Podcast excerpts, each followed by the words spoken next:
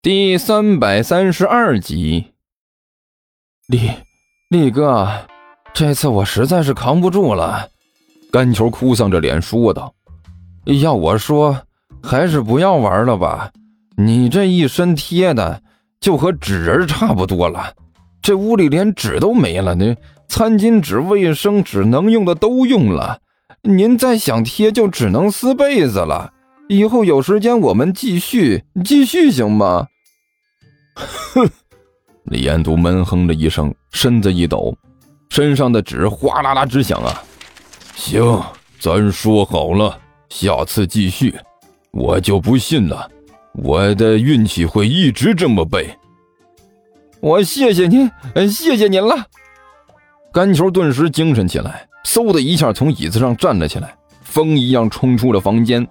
只听外面的房门“砰”的一声响，屋里就只剩下李延独和汪旭两个人了。师，师傅，您终于让那个小子走了。汪旭伸手抹了一把自己的脸。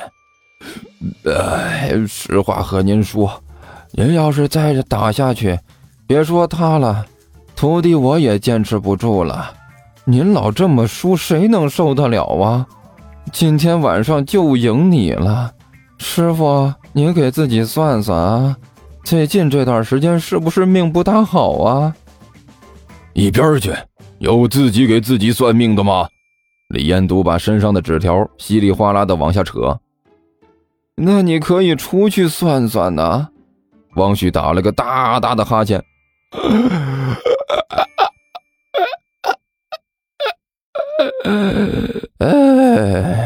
哎。师傅，我玩斗地主也不是一次两次了，像您输成这样的少见。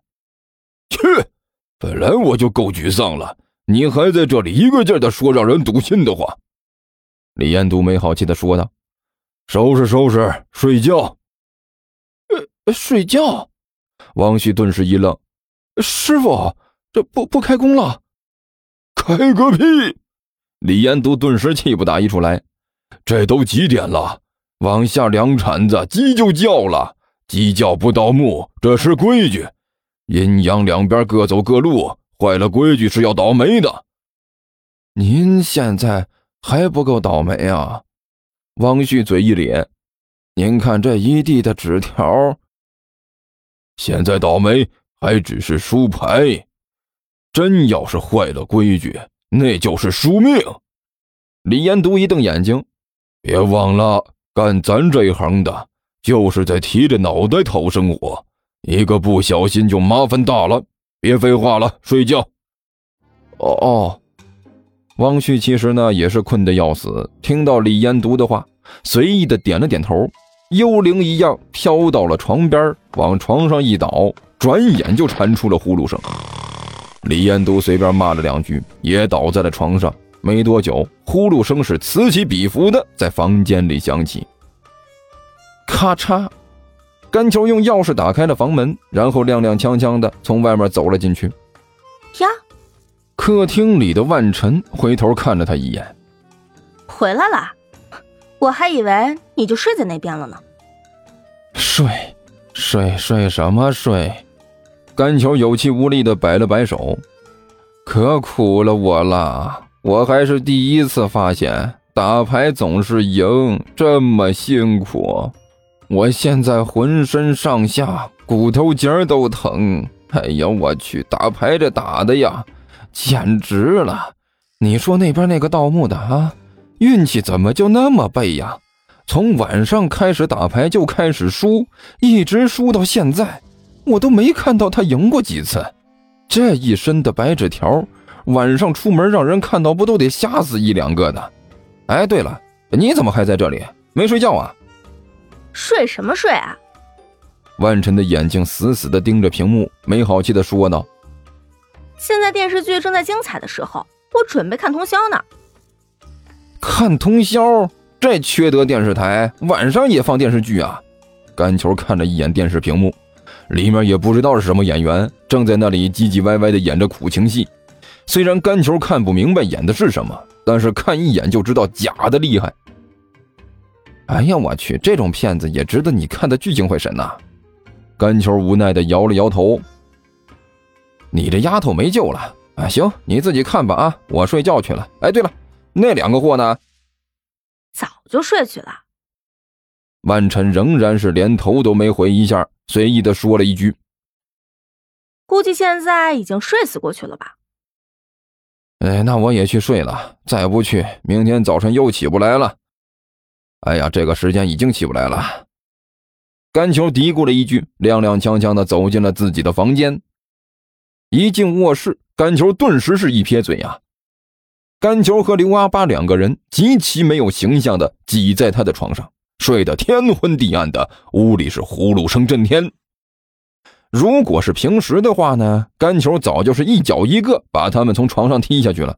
但是现在他可没有这个精神，随便在尼才和刘阿八身上踢了两脚，把他们踢到一边，甘球一头栽倒在床上，转眼就进入了梦乡。他可没有发现尼才的脸上沉睡的同时，还带着一丝古怪的笑容，一张画着特殊符号的白纸就落在床底下。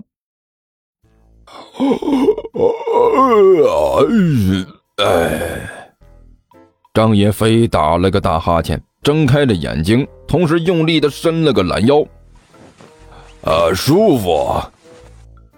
你是舒服了，我和二弟昨天晚上可是累惨了。刘阿贝听到了他的动静，推门走了进来，一脸无奈的看着张叶飞说道：“好，咋了？”张叶飞眨了眨眼睛。一脸茫然的问道：“你不知道啊？”刘阿贝苦笑了一声，问道：“我，我，我，我应该知道吗？”张叶飞干笑了两声：“那那个大哥，我昨天晚上喝的好像断片了，后来啥也记不清楚了。你也是知道我这个习惯，以前呢就是这个德行。俗话说得好，江山易改，北北北性难移。”这现在想改也改不过来了。是你一直以来就是这个性子，刘阿贝没好气的说道。向来是喝点酒就闹事，而且从来不怕事情大。昨天晚上就是这样，这次不光是你一个人闹事呢，你那个朋友，就是当道士的那位，你们两个合起伙来组团闹事儿。好家伙呀，那个当道士的把衣服脱了个精光。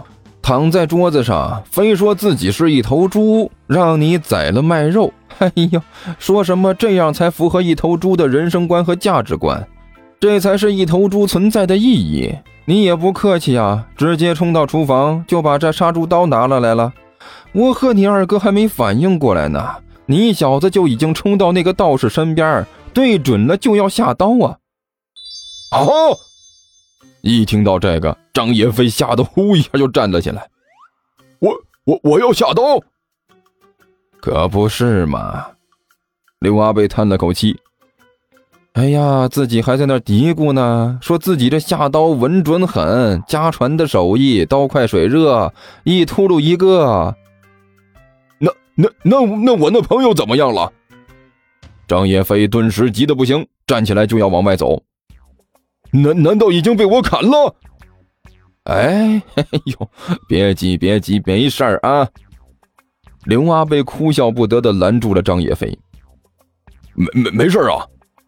张叶飞一愣，随即脸色凝重的看着刘阿贝问道：“大哥，难道您已经帮我处理好了？呃，尸体怎么处理的？挖坑埋了？哎，不是，你想什么呢？”刘阿贝也不知道该说什么好了，苦笑着摇了摇头。难道说，难道说你把尸体大卸八块，然后和我的那些肉混在一起了？张叶飞更是吓了一跳。哎呦，大哥呀！虽然现在这肉进货价高，我也曾经想过，实在不行宰个人当成这个肉卖得了。可可是，我也就是想一想而已呀。